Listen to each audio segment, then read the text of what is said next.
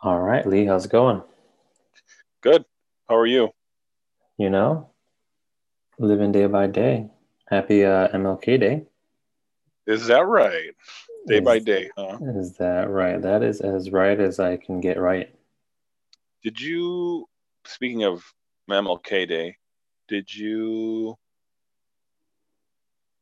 did you see anything today regarding MLK as far as like a cover story or perhaps like um an unknown untold aspect of his life at all? Like anything like that you haven't heard before, basically? No, I've been away from news and whatnot. Um, I don't really have, so- uh, I don't have social media. I mean, all I really have at this point is Reddit. So Yeah. I deleted the app from my phone because I would frequent the app. So why? Would you see? Oh, uh, regarding MLK, not not like a ton. I saw like some people's posts and what have you, and I actually saw a post from a from like a Christian theologian or theo I should say theology page in regards to MLK's theology, basically calling him like a heretic. Oh, Yeah. Hmm. Like there weren't they weren't disputing any of his like civil rights work, his civil rights uh contributions and what have you. Like that's Mhm. not what they were like addressing at all. Like they were they were actually giving him credit, giving him like his due, you know. But uh, as far as like I should I guess I should send you the article. There's an article online in regards to his theology and how like it was a bit shaky, I guess. According to this article, I, I wasn't able to verify or like go further, but Hmm. um, yeah, I guess like I- I'm trying to remember exactly the phrasing that they used, but it questioned like his, I guess his viewpoint on like the divinity of Christ, the death and resurrection, um, his uh, lordship as as the his sonship, the lordship as the son of God claims. Yeah, I know this is like a funny way to start the podcast, but I, I had because it's because I've never heard I've never heard of uh, any of those claims or any of those like viewpoints, you know, regarding regarding him. And what I what I guess what I want to look for, want to see is like him actually stating, those claims, yeah. yeah, these claims. That's where it's like, oh, okay, well, if that's what he thought, then you know, he had a he obviously had a little a little loose uh loose basis for you know theology and what have you. Interesting. I just I just wondered if you had, you had saw like seen anything you saw that, um, you know, because they're going to cover it. Obviously, it's it's the holiday. hmm Yeah, there, there's definitely. Um, I mean, I don't know if you saw. Uh, was it last year? I think it was. They were talking about MLK and bringing up sort of like his um, how do you say it now infidelity and other sort of you know Yeah, that's a huge that's a huge talking point for some people that follow the um, J. Edgar Hoover files and like how the head of the FBI, yeah, J. Edgar Hoover, the, the head of the FBI at the time, had like all this dirt on MLK and was like spying on him and like they they bugged like all his phones and what have you. Yeah. It's, I mean, I wouldn't doubt it. That was, I, I know, um, I was able to read, um, what's his name, Malcolm X's autobiography, and he definitely was. I mean, there's obviously questions around his death, and it's not out of the realm of possibility that what is it, like the CIA or one of those agencies could have done something. Got involved. Yeah. It's hard to know, really. I mean, Yeah. it's not out it's of the just I guess you know, go ahead. no i was gonna say like it's not it's not an impossible fact you know it's, it's not Right. impossible to to potentially find and dig and and that become a fact essentially Right. No, yeah. I mean, as as as much as I've known and heard and, and looked into is um, MLK in the past, um, I think it's it's somewhat uh, tragic as far as like 2021 is concerned, the the political climate, cultural upheavals, and what have you, however you want to phrase it.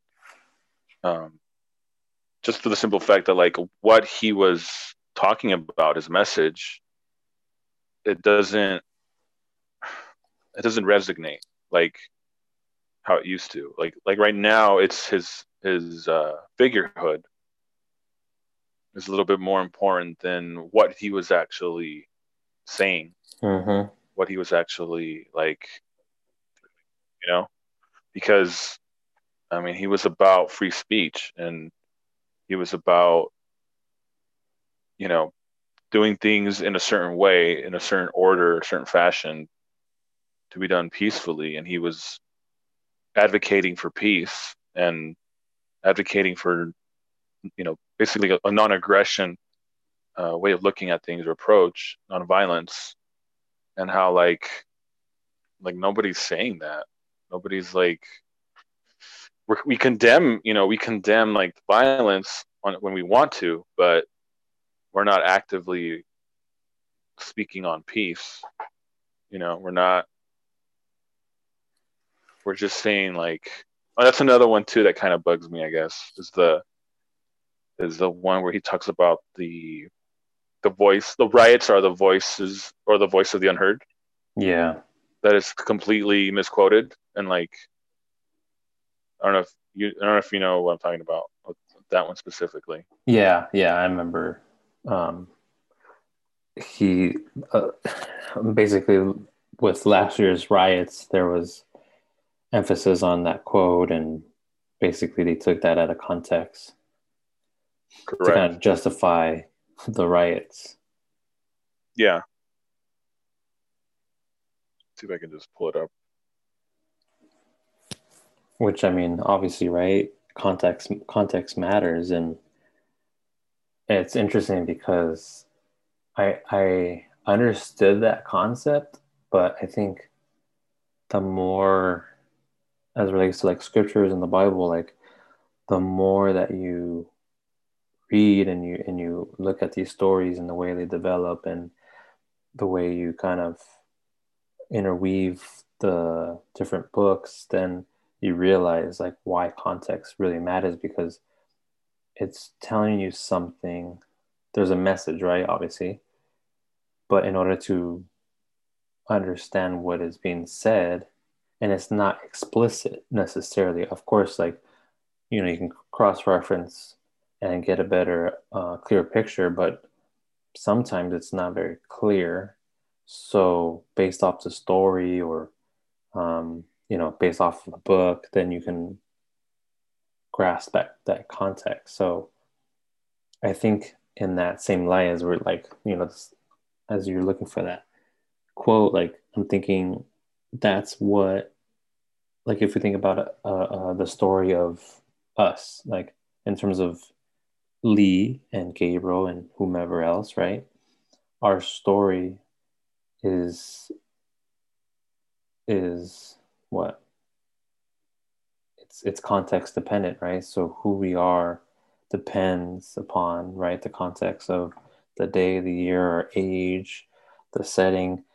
You know, we uh, presumably would have been developing ourselves, right, to be better men and husbands and fathers and people, and ultimately to live a life that's more Christ-like and, and be a disciple, right? So, if you take something out of context, well, yeah, obviously you can look at something someone did that is wrong, I guess you could say, or immoral or what have you. But you're judging that person based off of something that you've pulled out of the story of this person. You've pulled out of context and you can't see if they've redeemed or apologized or made amends or you know made improvements essentially and so i think we're dealing with that more and more right? It's like we, we want to judge someone especially off of their faults and their lowest point and it's like they're condemned forever.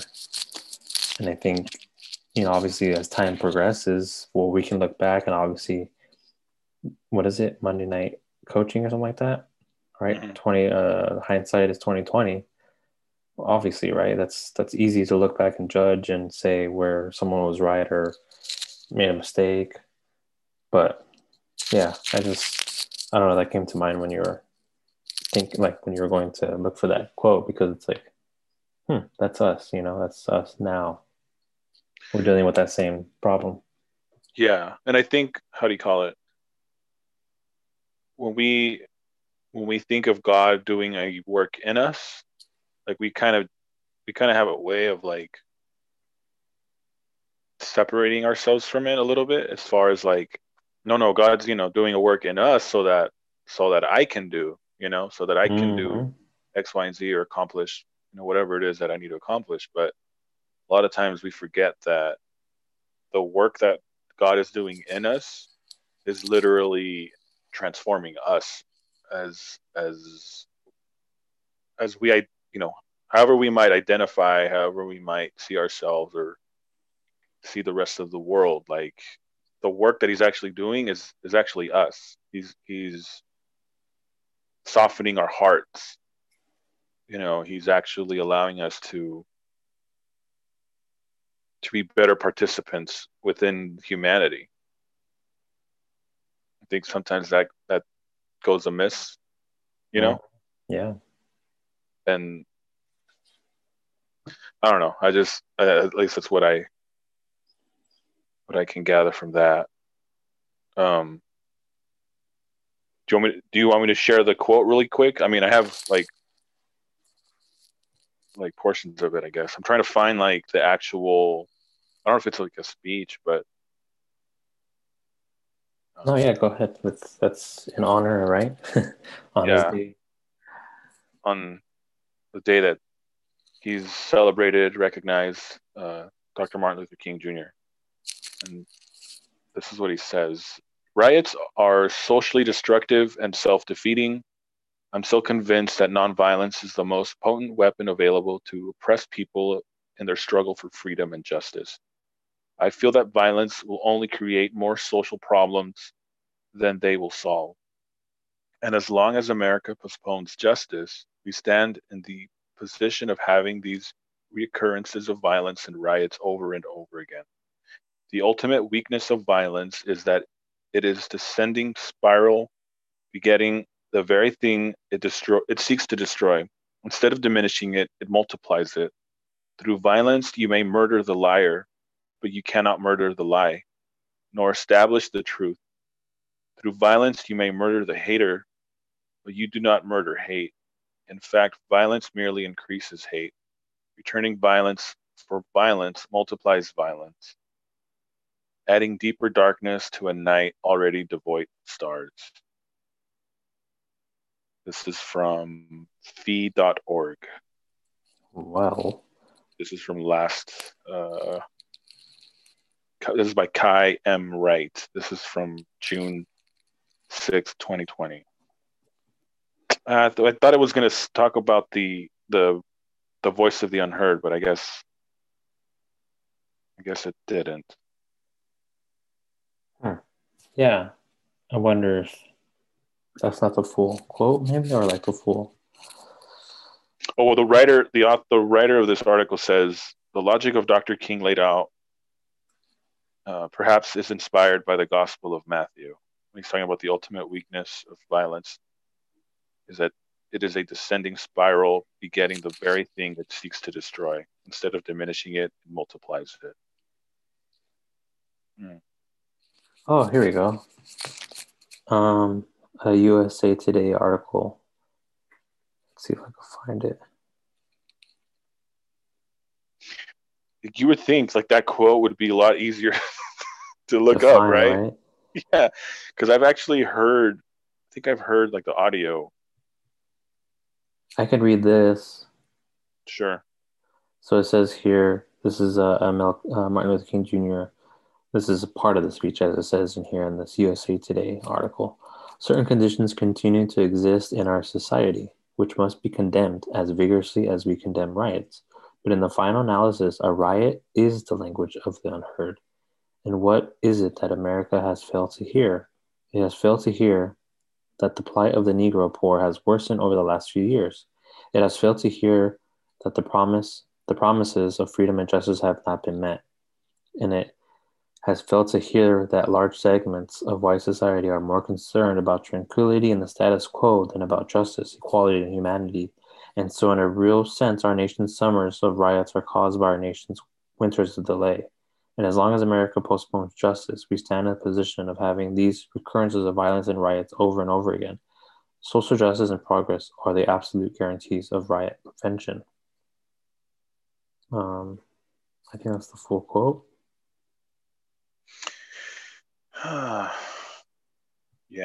I don't know if this is exactly what he said, or I mean, it looks I like saw it. I saw that. I saw pieces of that on a different website. Yeah.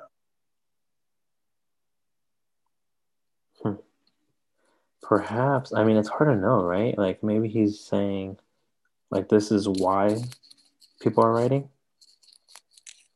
hmm No, you know, you know what I was thinking of here in that that last portion was uh like actually I I'm on a website in regards to it covering the the um, the winter in regards Oh, to The winner's delay. and it has it has failed to hear the large segments of white society are more concerned about tranquility. Yeah, when it goes into and so in a real sense, our nation's summers of riots are caused by our nation's winters of delay. Um, Talk about very accurate in terms of like, or like, um, archetypal, right?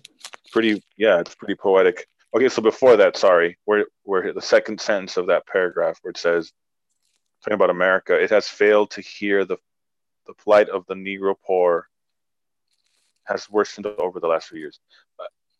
I'm assuming this is from the 60s at some point during the 1960s. Um, what do you call it? No, it's interesting how what he's saying here, how it contrasts with the things that Thomas Sowell is going to say.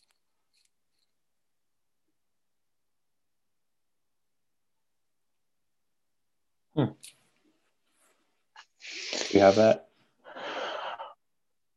Well, I just think it's like what Thomas Sowell and others have made mention of as far as like the the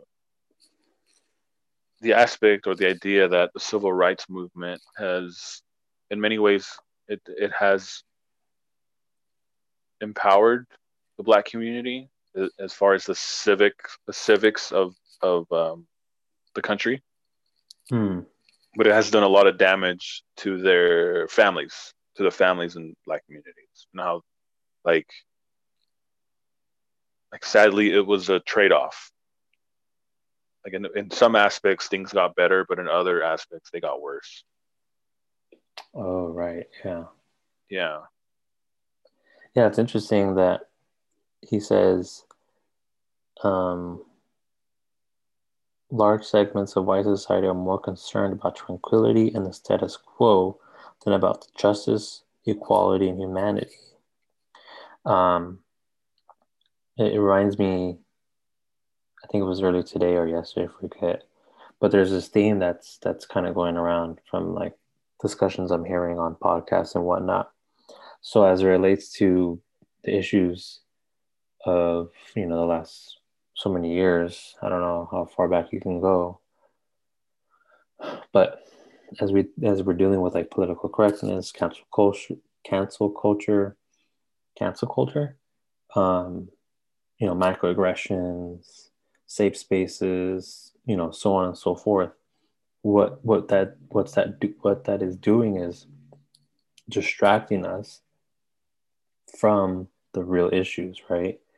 as it relates to like income inequality or you know even like climate change and global warming and you know these these big discussions these big issues that you could say right that are impacting everybody not just uh, a specific segment of society however certain segments are feeling it worse than others right and in this instance it's the black community and yeah. and so the more we get away from the issues, right? And the more that, you know, corporations and social media and media in general are amplifying these these concepts, these um I forgot who said it, but essentially it's like a, it's it's like a big distraction. It's a hey, this shiny object, look over here, while you know the real corruption and injustices are happening in a sense, right? we're we're blinded to that, and and I think maybe the last three four years through Trump, in a sense, like he's kind of part of that. Um, in terms of like exposing, right? When we had the Me Too movement, we had, um, especially with these bills that came out, the funding, the COVID and the um, the omnibus bill, like how much money was being spent on and for different for other countries and different things instead of money coming to you know the citizens. So um, in a sense you know there's a lot of a lot of exposure happening but yet we're still we're still missing the mark somehow you know as a, as a society and culture because we're so worried about you know offending someone or you know misgendering or whatever the case may be when, when it relates to like some of these um, political correctness mm-hmm. um, you know flare-ups if you want so it's interesting that we're we're to- entirely missing the mark right and and it's like whomever is whatever the lead or the upper middle class the the the richest right the one percenters like they're fine they're not worried about um, safe spaces or microaggressions. None, of, not necessarily. none of this affects them at all. Right. And but the and not okay, so it doesn't affect them, but what they're also doing is doing their virtual signaling or their signaling to the customers or the, the, the culture, the the nation that hey, like Black Lives Matter or you know, income inequality or justice and all these different things, and they're just saying and kind of um, placating so they can continue profiting and doing whatever injustices or corruption that they may be involved in. I don't know. Um, it's just interesting, you know, how how very accurate this is even years later, you know? Yeah, and that's how do you call it? Talking about the big corporations, the corporatism that's involved. Um, that that's only only going to go so far as it depends on their income flow. So yeah. once you mess with their income flow, once you mess with the profits, then guess what? Mm, they're going to change their tune a little bit. It's not going to be the same. Like you said, yeah, the virtue signaling is there for the time being, but then, you know, for example, with the COVID lockdowns in California, I mean, Disney has been a big proponent to reopen the state because of Disneyland. Disneyland's not making the money that it's accustomed to. Mm-hmm. So they want you to stay safe and wear a mask, and and they even you know they even opened up a, as far as I know, like a drive-through vaccine um, fulfillment center or whatever, whatever they call it in Disney property over the weekend.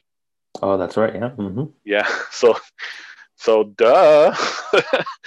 you know, they're being they're being participants of being able to you know get to the point where we're at a, at least you know an effective herd immunity with an effective vaccine. But yeah. Oh, I see. Yeah, I, I, I now it's hitting me. Yeah, that makes perfect sense. Obviously. So right? yeah. I mean, I know I'm using COVID as an example, but you know that goes along with, like you just said, like virtue signaling and social justice and how like yeah it's really interesting right?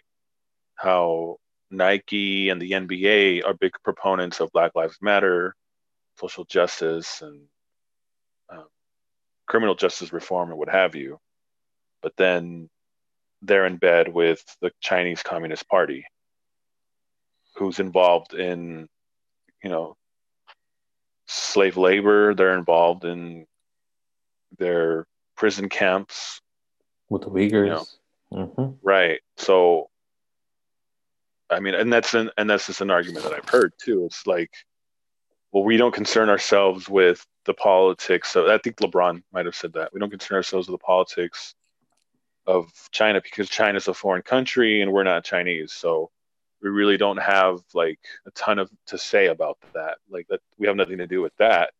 But since we're American and we see the injustices of the United States, then let's, you know, let's touch on that. Because uh the same article that I was referring to no, sorry, this is a different article from uh, medium.com and it's quoting the this is from it's referring to to Sherrilyn Ifill. She's the she's part of the legal defense team. Sorry, the NAACP Legal Defense Fund. This is this is in response to the um, acquittal of I remember the name of the officer here in this article. Officer Jeronimo Yanez, who fatally shot Philando Castile. This is what she said. The the um, the member of the N- NAACP Legal Defense Fund. Quote, because if the government can take your life and no one is held responsible, you are a second class citizen. If not fully dehumanized in the eyes of the law, that is the devastating message this verdict, along with all those similar acquittals before it, sends to communities of color across the nation. So, these are just my two cents with with something something like that. I'm not too familiar with Orlando Castile. As far as I know, he, I believe he was the gentleman who was pulled over, and he informed the police officer that he was armed. He had a license to carry permit, mm. and he was still shot anyway because the officer was scared for his life and thought that he was reaching for his gun. I mean, I think he was trying to reach his wallet or. Um, yes, according to this article, that was back in 2016, July 6th. He's with his girlfriend and his daughter.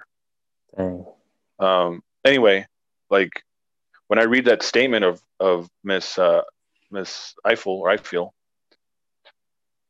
I always that's kind of I guess what I always go back to as far as like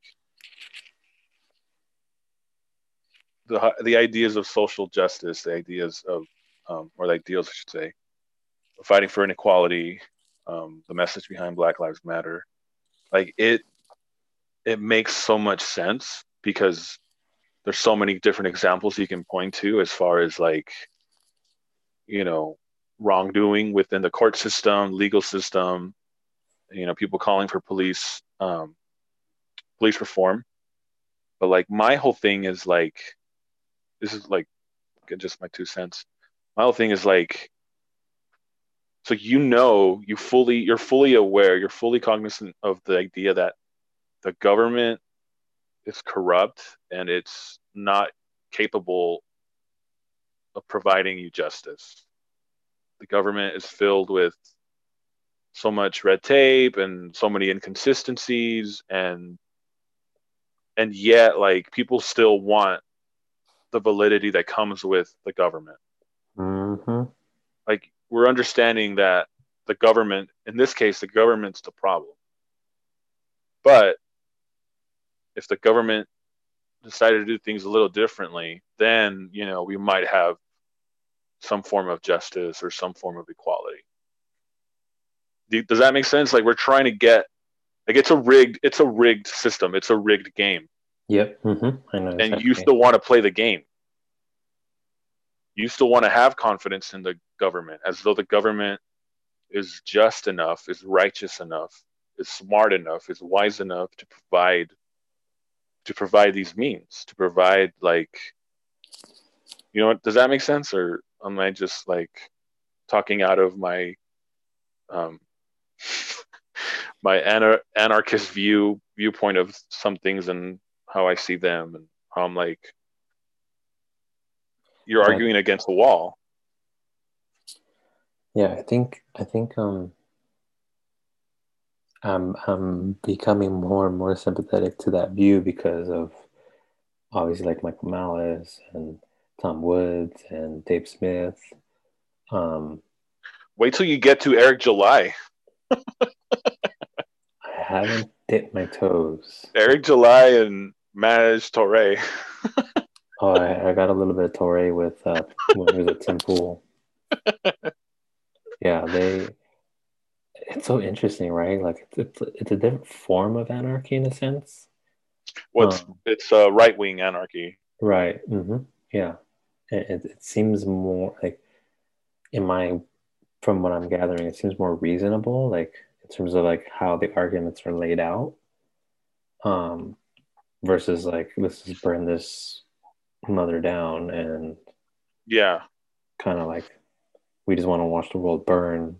And and for those that are unfamiliar to right wing anarchy, if we had to boil it if I had to boil it down, it's essentially that wherever you live, whatever city or community, what have you, if you were to come into an agreement with your neighbors, that your your city your city would be run like an HOA, essentially. Where if you don't like how things are run, how they're how they're they're going about things, how that's being man, how your city's being managed, what have you, your state, you know, your county, state, what have, or whatever, however you want to frame that. That essentially you're running it like an HOA. So there's certain rules that need to be met, need to be addressed, that need to be honored, and if that's not something that you want to participate in or be a part of, then you're more than you're more than um, at liberty to to leave or go someplace else. I know that's very like idealistic, but essentially like that's a, I, I guess like the, for me anyway the way I always kind of present it to people as well is like I live in California like why should I have a say in how people in Detroit or Chicago or New York or Dallas or Miami why should I have a say in how they live and how they're being governed Right. Mm-hmm. I'm, I'm all the way over here with my own problems like why should it matter who I vote for who I want in power to to be the you know in the executive role or even in the legislative or even in the judicial like how I vote like you know it's going to affect these different these different outcomes. I mean yeah like why you know they have a very different way of doing things. And I think me and you have talked about it maybe through text but essentially talking about the idea of secession and how like we, we could see it from 2016 we could see it from 2020 the election cycle and how like this con- this country is really divided in two already. If you look at it from a political standpoint from a cultural standpoint like the divide's already there. And that's not necessarily a bad thing. Right. hmm you know because we're we're what we're doing is like i guess like a if you look at it that way like a divide and conquer where like again like the government they're not good at handling this. They're not good at these people that are in politics i mean like i said the game is rigged. And so whatever they're doing whatever they're deciding whether it's a good idea or a bad idea there's zero consequences. No one's held accountable. No one's it like yeah like the worst thing that can happen to you is that you don't get voted back. You don't get invited back. You know? Like that's it. Like your your political career is done and thank you goodbye. But as far as like being corrupt as far as like you know allowing allowing this idea of no term limits allowing the idea of lobbyists corporatism like there's just no end in sight. Like what what's holding them back? What's I mean, we think it's supposed to be the Constitution, but that's not exactly what the Constitution, you know, wasn't strong enough or we weren't strong enough to actually abide by something like that. You know, like it, it just goes back to something like um, almost like the Garden of Eden, like Adam and Eve, where it's like we weren't strong enough to hold to hold ourselves to that standard. Hmm. Anyways, that I know that's like a a bit of a rant, but I just think, yeah, I'm like, why why are we doing this? Why are we still trying to play the game? We know it's rigged. We know like you know what I mean? Like you know that it's set up a certain way and you're still mad at the outcome, knowing full well that there's certain outcomes that you fully expect.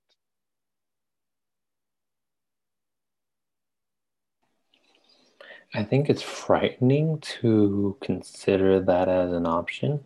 Obviously, right? It's very session.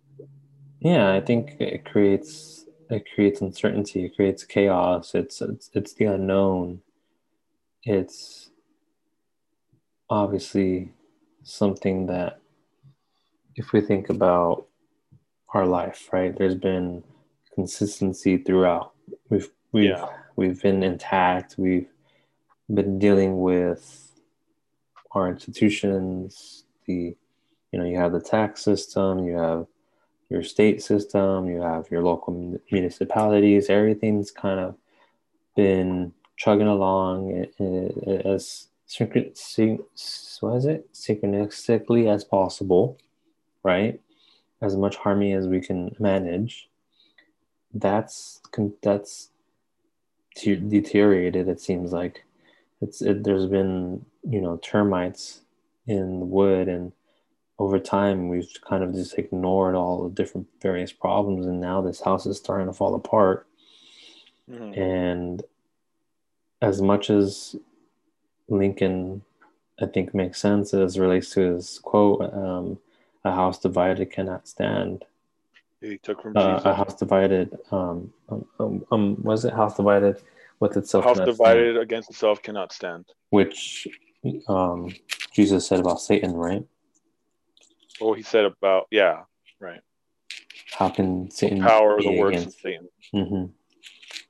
So I think if we think about it in, um, in that term of the termites, we can think about the termites being sin and corruption and um, wickedness. It's it's the million decisions, the million tiny decisions that have been made over the years by whomever, if it's our politicians, if it's our business leaders, it's um, I mean that's pretty much like any any leadership, right? Anyone who's um, acting out in the world that has consequences. It's in our families, it's in our friends, it's it's everywhere, right? It's in every decision we make. Uh, my cousins used to say that every day you have a every day you have a decision to make, or like every day is summed up in decisions, or something to that effect, right?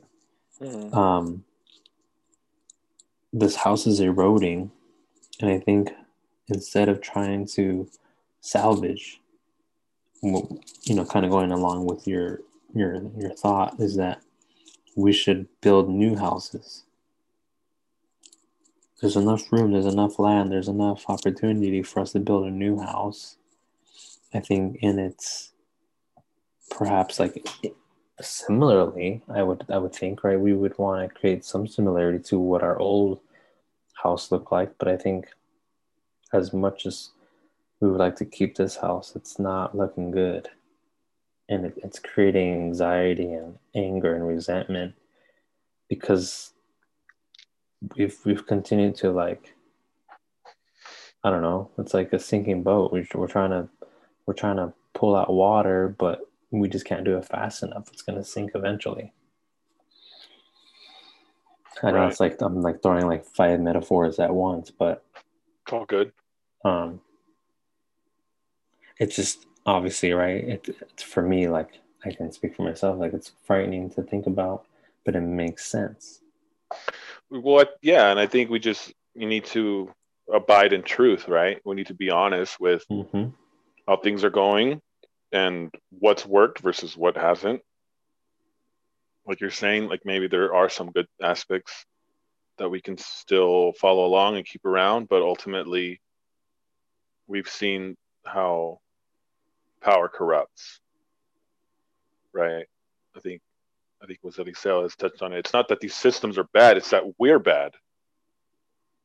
Mm-hmm. You know, humanity is bad with our sin, within our sinful nature. So knowing that we're you know acknowledging that we're bad, that we're sinful, you know, we have a sinful nature that ultimately we're always looking for for we run it's like we it's almost like we run towards corruption you know so it's like okay let's how do we minimize that you know how do we go about recognizing and understanding that you can't just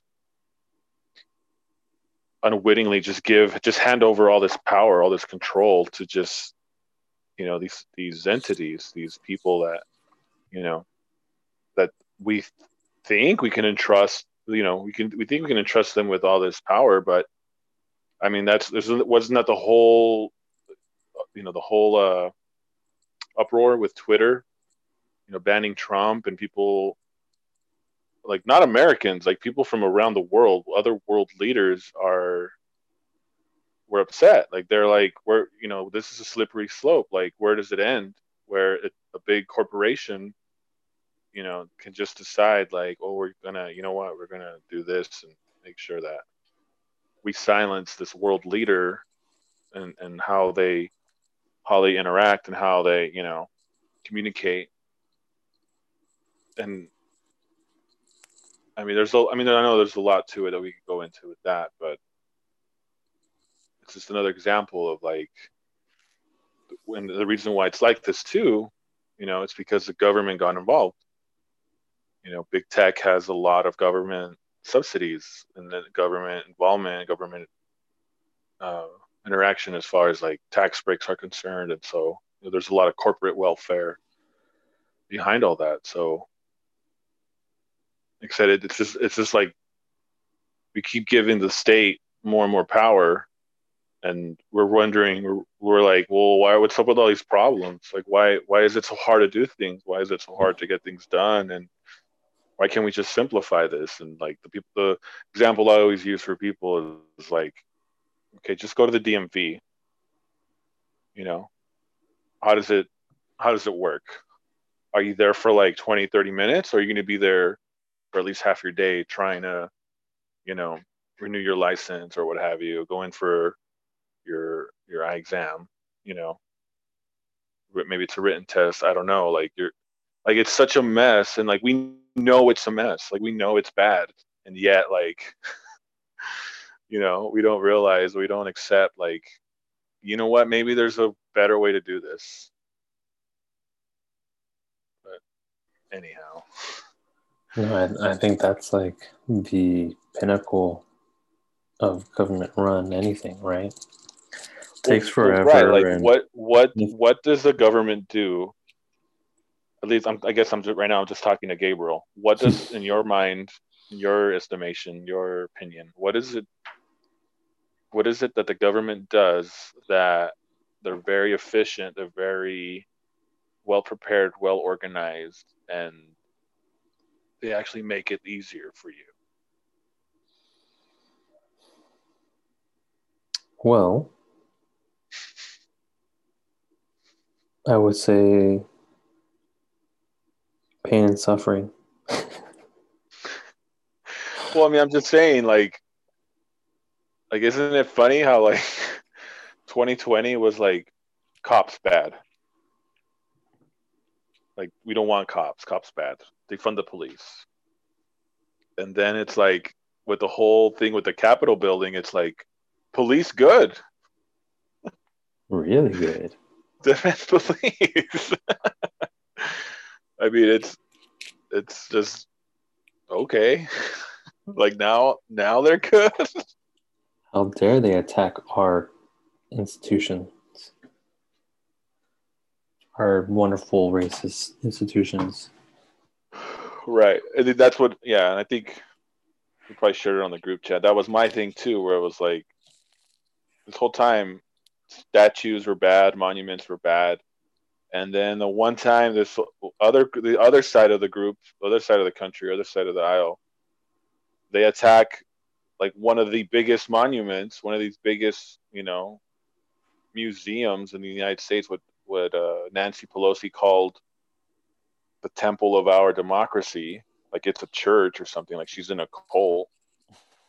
Once that was, you know, vandalized, I mean, they they're saying attack, but it was vandalized. People, come on, they were trespassing. I mean, if you really boil it down, it was trespassing. They're trespassing and they're they're vandalizing the, yeah. the building.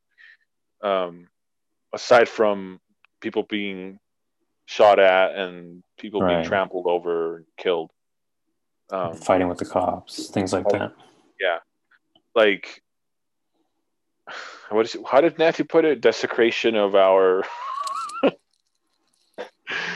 really bugged me when she said that. I was like, Grandma, you're mad because your kids came into your living room with mud on their shoes. Right? Yeah, yeah, exactly right. No, but Oh, I lost my train of thought. Oh no, that's okay. Let me give me one second, and I will do us the favor, and I think this will help you jog your memory as it relates to Mrs. Pelosi. As you were referencing the the beautiful quote. Here we are. She said this The gleeful desecration of the U.S. Capitol, which is the temple of our American democracy.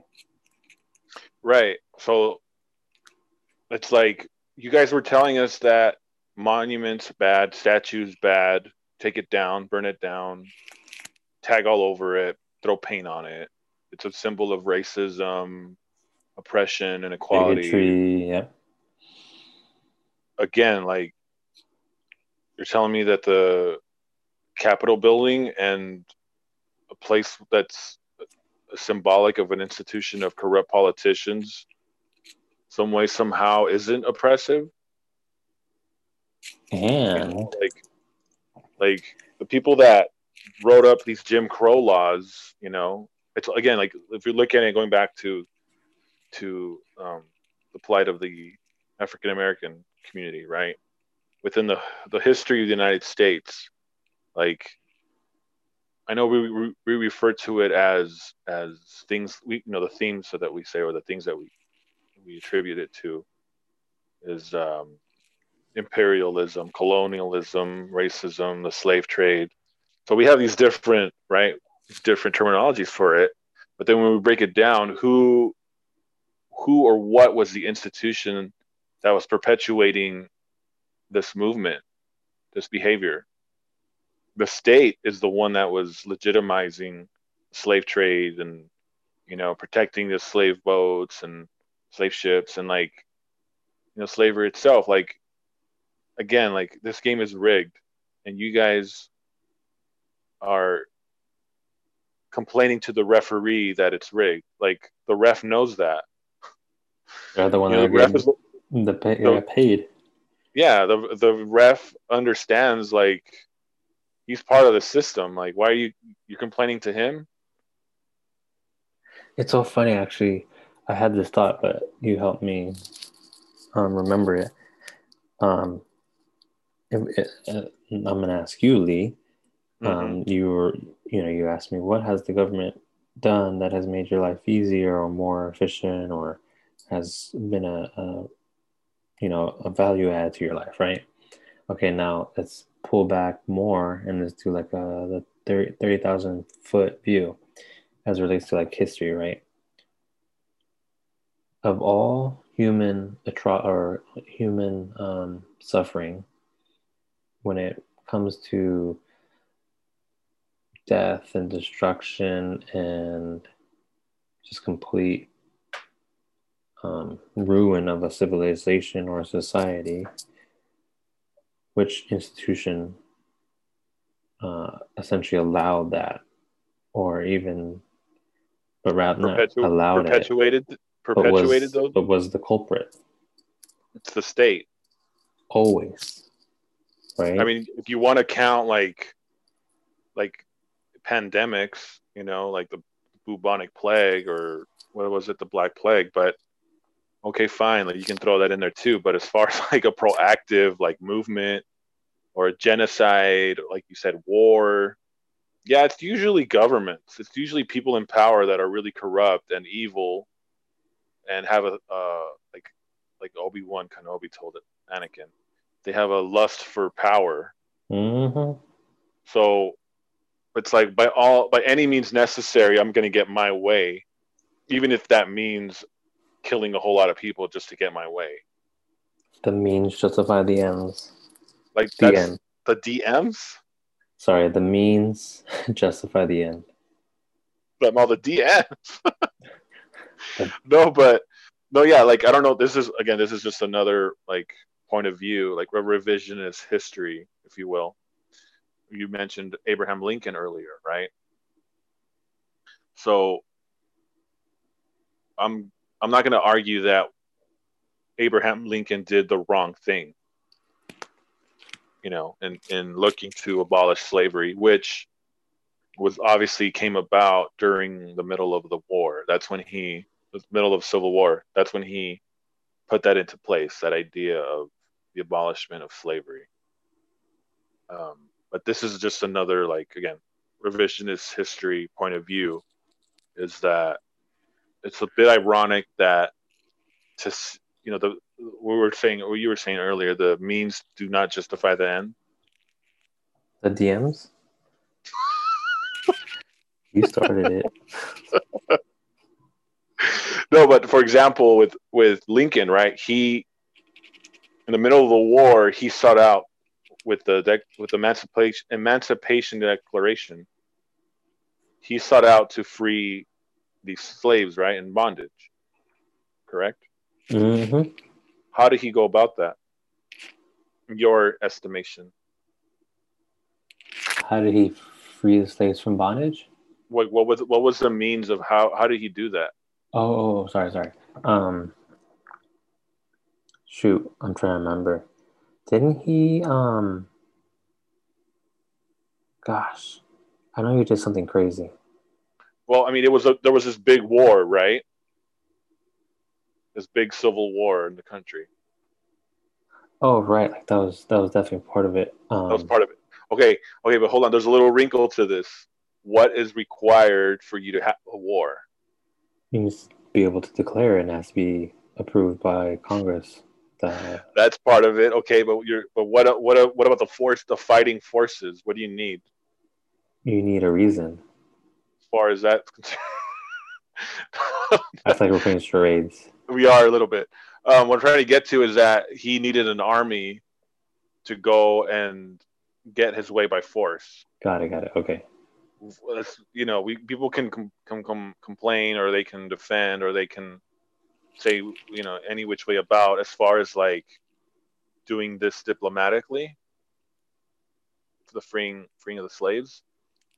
But if you look at it through the eyes of like the draft and drafting young men to fight in a war, like some people are going to say, well, you're you're using by means of force, you know, taking the the livelihoods and the lives of these young men to fight in this war in order to take people away from from being in bondage. Yeah, you're using sort of like another wrong. You're using you're using force to go up against force. hmm I mean, it's not exactly like apples and oranges. I get that, but essentially, like you're forcing these young men to to die in order to accomplish what it you know what it is that you're trying to accomplish. Your intentions are good. His intentions Right. were Absolutely. them justified. That it was the the intentions were good, right? Intentions were good. It's just that how you went about it, it wasn't the most righteous way to go about it, so to speak. There, I forgot. Monica and I were watching something. I forget a show or a movie. They said sometimes doing the right thing doesn't mean you're doing the right thing, or something like that. Sometimes doing the right thing right. isn't doing the right thing. I think that's how it was said. It's not always. They don't always equate to each other. Yeah, and he, and did some crazy things apparently. Like he was jailing, suspended habeas corpus. He was yeah. jailing the the press, journalists. Right jail, like no trial. Right, sent them right to jail. You had a special jail for journalists. Mm-hmm. Literally. like crazy stuff. And then he messed up. He messed up and he got that racist Democrat from the South, Andrew Johnson, to be his vice president. Well, you know, hey, you can um you can only ask so much for one man, you know? Mean, you know what you know what after Lincoln was dead, you know what what Johnson said, right? As far as like they when he was pressed or he was asked about going about Abraham Lincoln's um, his agenda, his presidential agenda or movement, what have you. Mm-mm. So this is something I learned when I went to DC. I think it was two years ago now, two or three years ago. So Andrew Johnson's whole like his whole thing was like, no, I'm not going to continue. I'm not going to continue on with Lincoln's agenda here. I'm going to make sure that the country, this country, re- remains a white man's country. Oh. Yeah. Because a lot of what we saw in the 1960s, and I think we've already touched on this on this show before some point, but so a lot of the the the movements that we saw in the civil rights civil rights acts and what have you, the 1960s, a lot of that would have taken place in the 1860s had Lincoln not died. He had a lot of ideas as far as like voting rights and uh, citizenship, equality, what have you, within the 1860s after the Civil War that that he was going to propose, that he was going to push forward.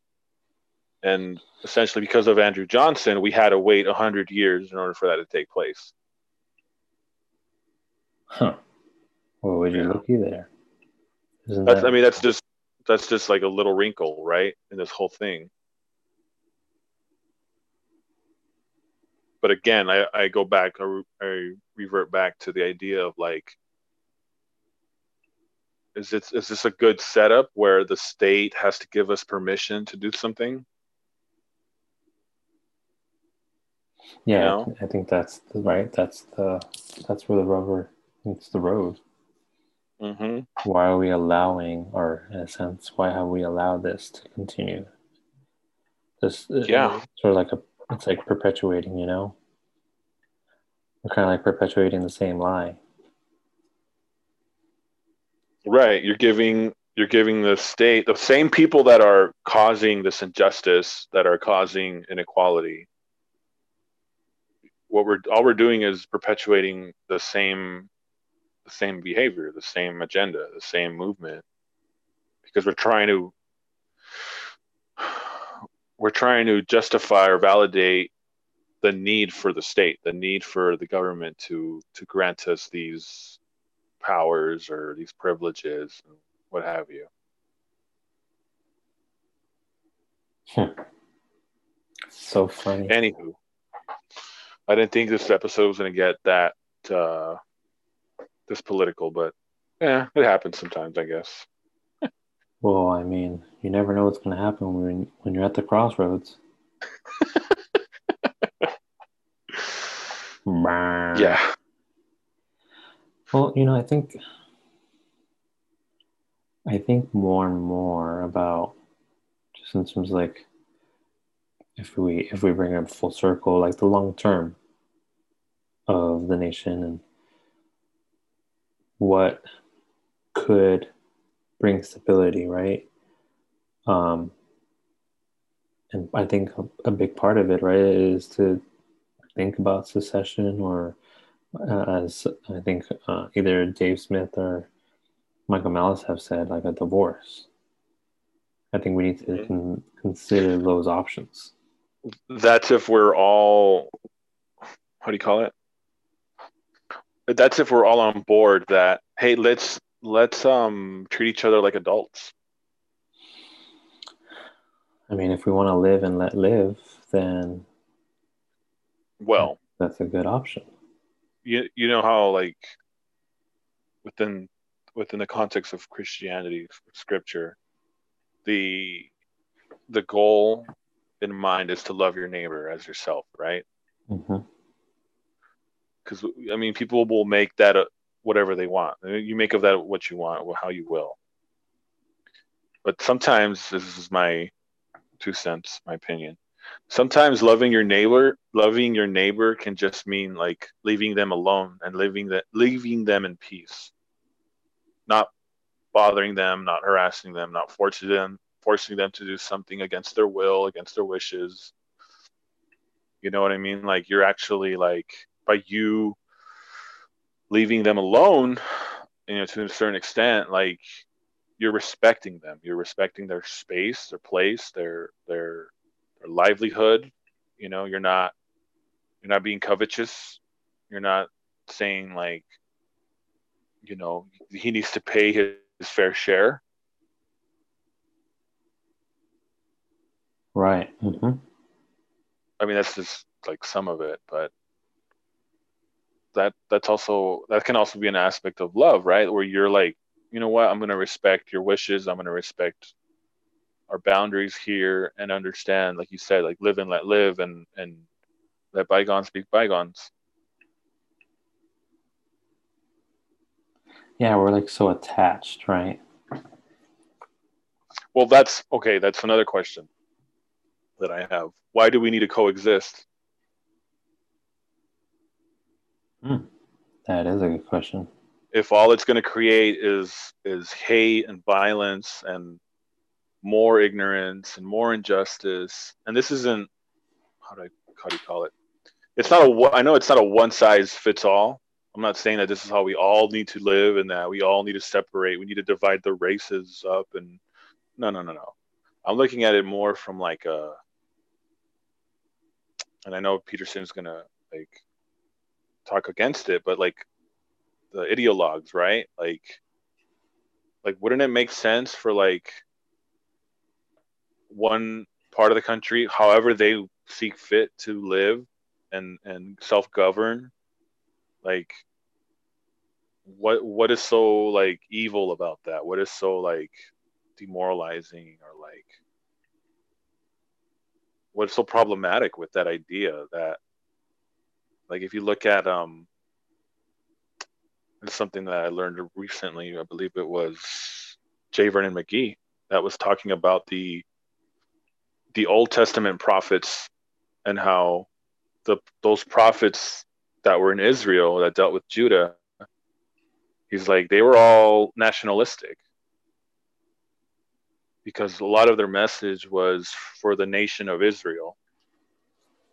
You know, their their audience wasn't it wasn't a foreign people, it wasn't a foreign tongue, it wasn't a foreign, you know, king.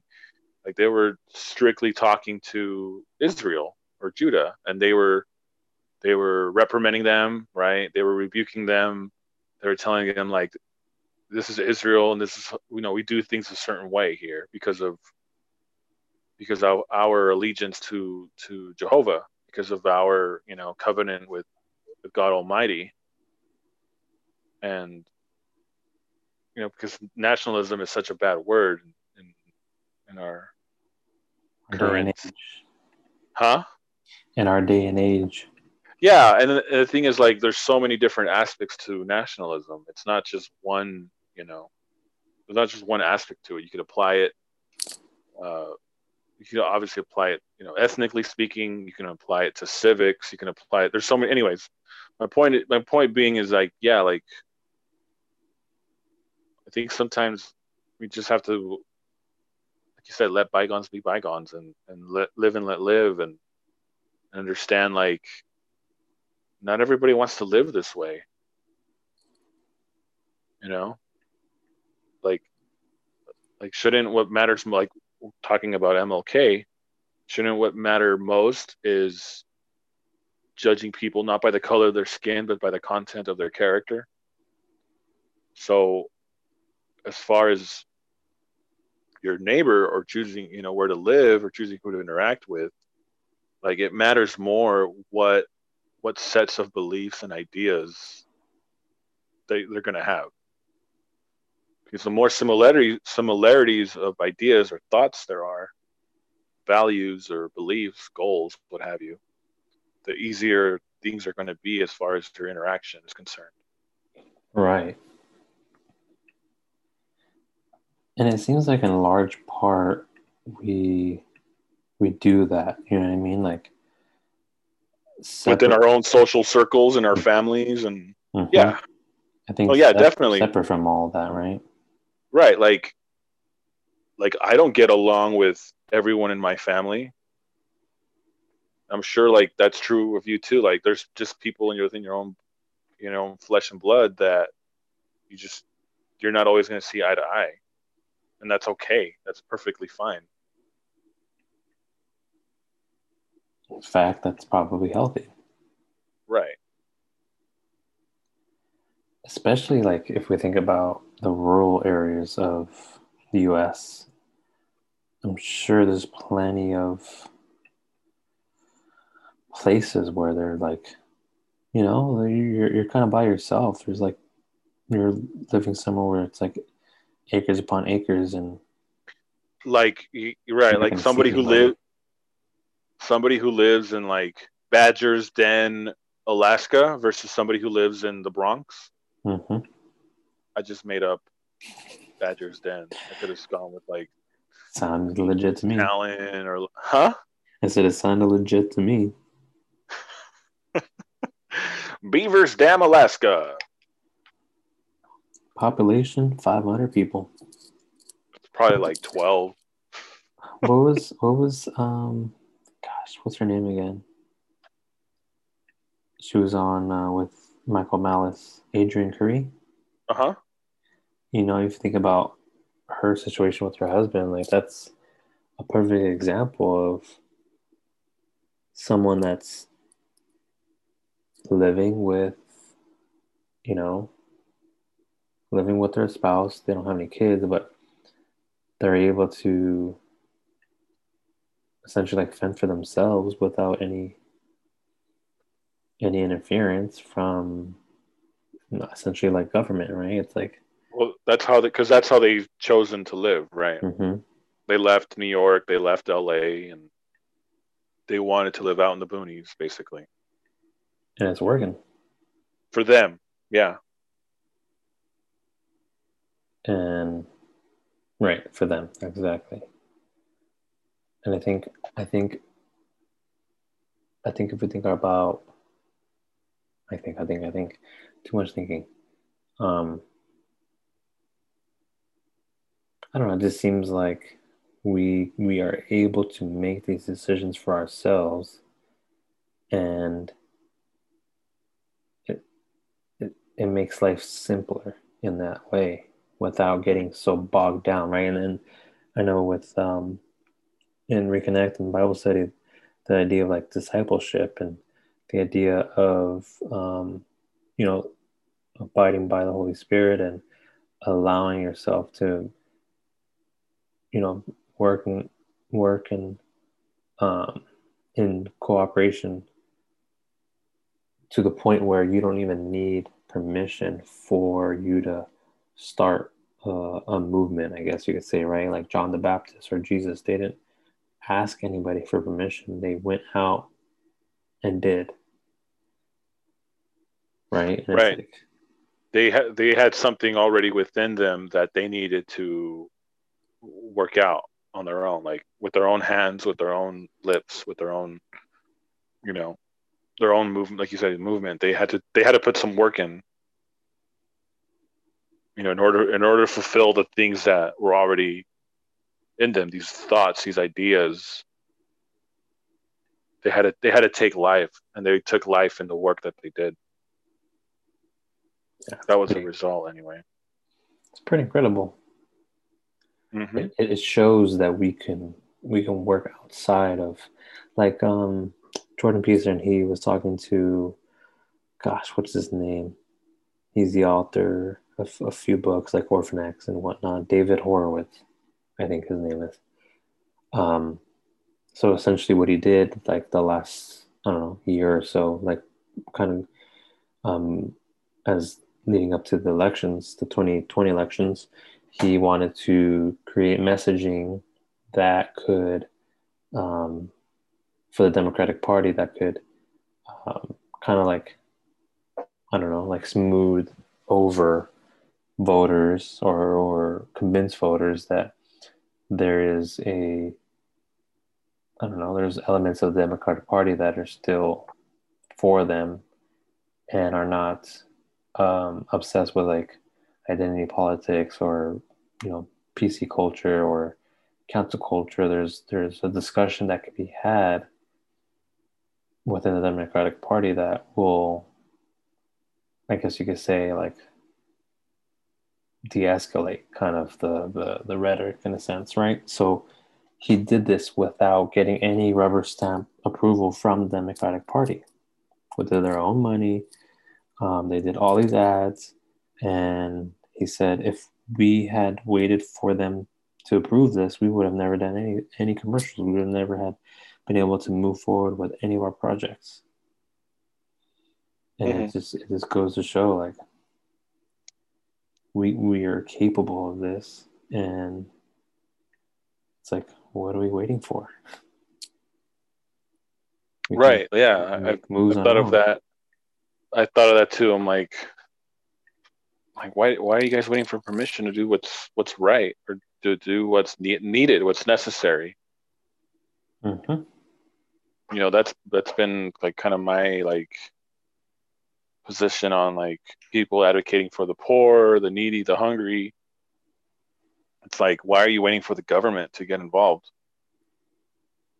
Yeah, especially if we think about like um like a, I think a good example is like taxing the rich, right? Or like taxing the wealthy or what whatever that looks like. If if everyone instituted uh, um, a heart of giving, of tithing or whatever that looked like for them, looks like for them, rich or poor, I imagine that would make improvements as relates to the condition of the heart of these of whomever decides to do this, as well as um, undercutting, I guess you could say, the power of the government because are we are um, are you your brother's keeper? I think that plays a big part of that, and I think those um, those cries for justice, I think in a lot of ways will be alleviated if everyone decides to participate in this voluntarily Mhm. because we will be playing an active part in alleviating the the economic situation of our fellow men or women you know as it relates to like the widows and the orphans particularly right uh, when it relates to like god's economy and um, i imagine that would make a big difference. Mhm.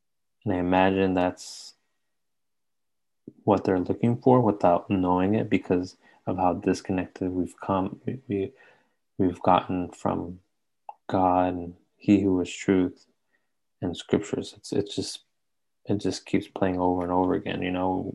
We're asking for these things but we're not asking it's, it's, i guess you could say like in the right way and we're not asking to the right i don't know to the right listener if you want to say it that way Mhm. so No, no, yeah, like it's true. It's true. Like, how do you call it? What you said reminded me of uh, one of the videos I saw of Michael Franzese, the former former uh, mob boss, and how he's now he's now a believer in Christ, and like one of the he reviews like movies and what have you, and he and he kind of like breaks it down as far as like what's realistic and what's not from from that life. But um, he was actually quoting uh, Michael Corleone from The Godfather Part Two. I don't know if you're familiar with any of the Godfather movies. Somewhat, uh, mostly.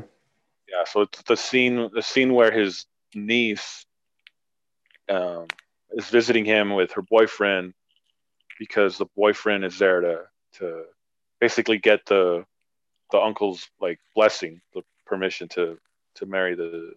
the oh yes. Girl. And so, like, like the first one, right?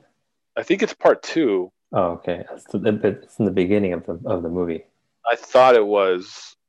I can't remember exactly, but anyway, so he's talking to the guy, just asking him like, "How do you plan to provide for my niece and what have you?" Blah blah blah, and they start talking, and like the guy's kind of like embarrassed because he owns some stocks and, and he has some investments, and then Michael Franzese, you know, he talks about how the line that Michael uses is uh, contempt for money is another trick of the rich to keep the poor without it. and he and so Michael Franzese was saying like, who are the people that are telling us that it's bad to be rich, that it's evil to be rich, that it's it's uh you know it's not a good thing. It's not a thing to it's not a goal. It's not a good you know good thing to aspire to. And he's like it tends to be these these politicians that are they're they're rich themselves. And and yet they're complaining about you know these companies are too rich and and they're you know they're they're taking away from the poor and they're using the poor and they're um, exploiting them and what have you. And, and michael franzese's point was like none of these politicians are poor. They're not struggling. Like you know they they act like yeah you know i'm i'm this loud voice for the poor. I'm an advocate for the poor. But then it's like they're not living that lifestyle and very much know? benefiting from that system. They're they're benefiting from the system yeah. Because it, it kind of like it kind of like reminds me of the early church and the, the, the leaders of the early church the, the apostles and how it's like yeah these guys like they gave up a lot of their their livelihoods and their way of life and their lifestyles to follow christ. And then once christ you know sent them excuse me once he sent them out into the world to to minister to preach it's like they weren't living a, in a lap of luxury. You know they weren't living like a lavish lifestyle. And even paul you know even paul was going to go go as much go go as far and say like you know what? I have to work sometimes to make my way. You know he he would build tents and and he would bring in he would generate income so that he wouldn't be a burden to the local church that he was staying with. He, he didn't want them to feel as though he expected them to serve him you know hand and foot and for him to just yeah i mean yeah he's he's ministering. Yeah he's able to you know be a to to be a big contributor to to the church but at the same time like he did not want them to feel as though he was taking advantage of them. Hmm. so it's like he literally like humbled himself and became a part of them. The same way we can see that's the example that christ laid out right? Like he came into this world he was the the creator of the universe and he decided to be born in a manger. You know he decided to be ostracized by society to be referred to as an illegitimate son and and to be poor and to be amongst the poor and to you know associate with sinners and what have you and like it, it wasn't a very glamorous life it wasn't a very you know, glamorous uh, life that he took took upon himself it wouldn't be what you would imagine what's you're right. It's not what the religious elite were expecting at the time. Mm-hmm. So interesting. It's like if you're not part of of the group, and if you're not, not only are you, they imagine, or or they were arguing like if you're not part of this group, and I don't see any way in which you can even become part of the group, then you want to kind of, in a sense, deny who you are, your identity. Right. It doesn't fit our framework. Mm-hmm. And yet, they were proven wrong. Isn't that beautiful? Well, it just it just goes to show you, right? It's like, can you really trust these people that are telling us how to live, how to think, what to do, when we can work, when we can't work, when to stay inside, when to take a vaccine, how much taxes we should pay, and it's and it's like, and we're not going to give you the option either. You're going to be forced to do this because this is a good thing to do. This is the right thing to do. I I um I was watching videos this morning on um the 2A Second Amendment, um, the right to bear arms, and um, I don't know if you've ever heard of of this channel. Mm, it's called Warrior Poet Society. No. So he, what you were saying, right? Like the, the government will force, they will coerce you to do something because they deem it to be um, morally good. As mandatory buybacks. Mandatory buybacks, right? Because we want to protect the children, we want to uh, prevent deaths and mass shootings, and they want to they want to buy back something that they've never owned with the money that we gave them, right? So it, it, it's like it's going to become so socially um, pressure. Like we're going to become, we're going to be pressured socially.